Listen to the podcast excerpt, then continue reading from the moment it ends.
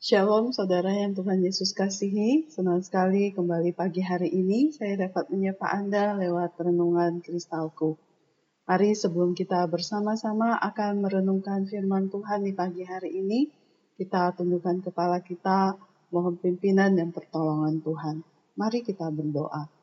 Bapa di dalam surga, terima kasih ya Tuhan untuk segala kebaikan dan anugerah-Mu di dalam hidup kami. Pagi hari ini Kembali kami boleh Tuhan beri kesempatan menikmati hari yang baru dan sebelum kami melangkah lebih jauh dalam aktivitas kami hari ini. Kami rindu ya Tuhan firman-Mu menuntun dan menerangi setiap langkah kami di hari ini. Kami siapkan hati kami untuk firman-Mu ya Tuhan. Tuhan berbicaralah kepada kami pribadi lepas pribadi. Lembutkan hati kami ya Tuhan untuk boleh menjadi tanah yang subur bagi benih firman-Mu ditaburkan sehingga boleh bertumbuh dan berbuah di dalam kehidupan kami. Demi nama Tuhan Yesus kami sudah berdoa dan mengucap syukur. Amin.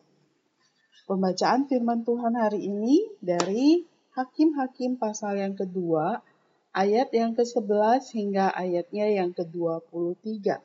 Demikian firman Tuhan. Lalu orang Israel melakukan apa yang jahat di mata Tuhan dan mereka beribadah kepada para Baal. Mereka meninggalkan Tuhan, Allah nenek moyang mereka yang telah membawa mereka keluar dari tanah Mesir, lalu mengikuti Allah lain. Dari antara Allah bangsa-bangsa di sekeliling mereka, dan sujud menyembah kepadanya, sehingga mereka menyakiti hati Tuhan. Demikianlah mereka meninggalkan Tuhan dan beribadah kepada Baal dan para Toret. Maka bangkitlah murka Tuhan terhadap orang Israel. Ia menyerahkan mereka ke dalam tangan perampok dan menjual mereka kepada musuh di sekeliling mereka, sehingga mereka tidak sanggup lagi menghadapi musuh mereka. Setiap kali mereka maju, tangan Tuhan melawan mereka, dan mendatangkan malapetaka kepada mereka. Sesuai dengan apa yang telah diperingatkan kepada mereka oleh Tuhan dengan sumpah, sehingga mereka sangat terdesak. Maka Tuhan membangkitkan hakim-hakim yang menyelamatkan mereka dari tangan perampok itu. Tetapi juga para hakim itu tidak mereka hiraukan karena mereka berzina dengan mengikuti Allah lain dan sujud menyembah kepadanya. Mereka segera menyimpang dari jalan yang ditempuh oleh nenek moyangnya yang mendengarkan perintah Tuhan. Mereka melakukan yang tidak patut. Setiap kali apabila Tuhan membangkitkan seorang hakim bagi mereka, maka Tuhan menyertai hakim itu dan menyelamatkan mereka dari tangan musuh mereka selama hakim itu hidup, sebab Tuhan berbelas kasihan mendengar lirintihan mereka karena orang-orang yang mendesak dan menindas mereka. Tetapi apabila hakim itu mati, kembalilah mereka berlaku jahat, lebih jahat dari nenek moyang mereka, dengan mengikuti Allah lain, beribadah kepadanya, dan sujud menyembah kepadanya dalam hal apa pun, mereka tidak berhenti dengan perbuatan dan kelakuan mereka yang tegar itu. Apabila murka Tuhan bangkit terhadap orang Israel, berfirmanlah ia, karena bangsa ini melanggar perjanjian yang telah kuperintahkan kepada nenek moyang mereka dan tidak mendengarkan firmanku, maka aku pun tidak mau menghalau lagi dari depan mereka satu pun dari bangsa-bangsa yang ditinggalkan Yosua pada waktu matinya. Supaya dengan perantaraan bangsa-bangsa itu, aku mencobai bangsa Israel. Apakah mereka tetap hidup menurut jalan yang ditunjukkan Tuhan, seperti yang dilakukan oleh nenek moyang mereka atau tidak? Demikianlah Tuhan membiarkan bangsa-bangsa itu tinggal dengan tidak segera menghalau mereka mereka tidak diserahkannya ke dalam tangan Yosua. Tema renungan kita hari ini adalah tunduk kepada sang raja. Seorang ibu bercerita demikian.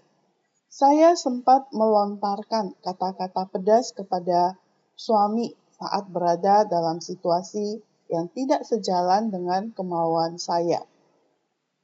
Setelah itu, saya pun menolak otoritas Roh Kudus yang berusaha mengingatkan saya pada ayat-ayat Alkitab yang menyingkapkan perilaku saya yang berdosa itu. Apakah sikap saya yang keras kepala itu sepadan dengan dampak buruk yang terjadi dalam pernikahan saya dan sepadan dengan ketidaktaatan saya kepada Allah? Tentu saja tidak.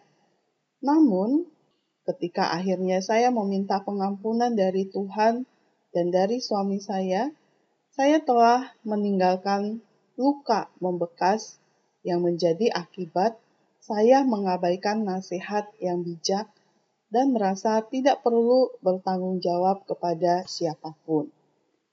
Nah, bangsa Israel pernah mempunyai perilaku yang memberontak.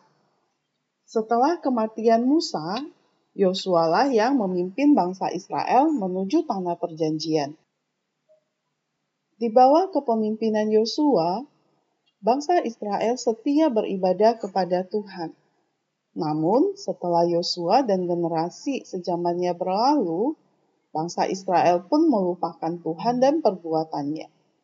Mereka menolak para pemimpin yang ditunjuk Tuhan dan memilih untuk bergelimang dosa. Keadaan membaik manakala Tuhan mengangkat para hakim yang berfungsi seperti raja memerintah atas mereka.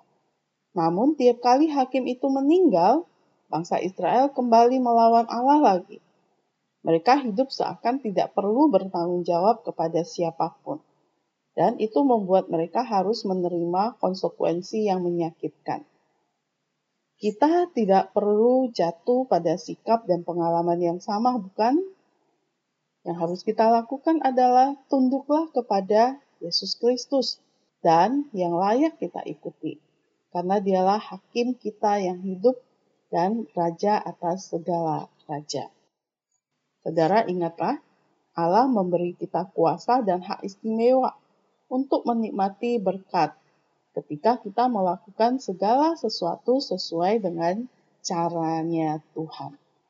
Jadi hari ini bersama-sama kita diingatkan, ayo selalu mohon pertolongan Tuhan supaya kita hidup sesuai dengan perintah Tuhan, kehendak Tuhan, apa yang Tuhan inginkan, bukan menuruti kemauan kita pribadi. Kita harus selalu ingat bahwa kita akan mempertanggungjawabkan setiap perbuatan kita di hadapan Sang Hakim Agung itu.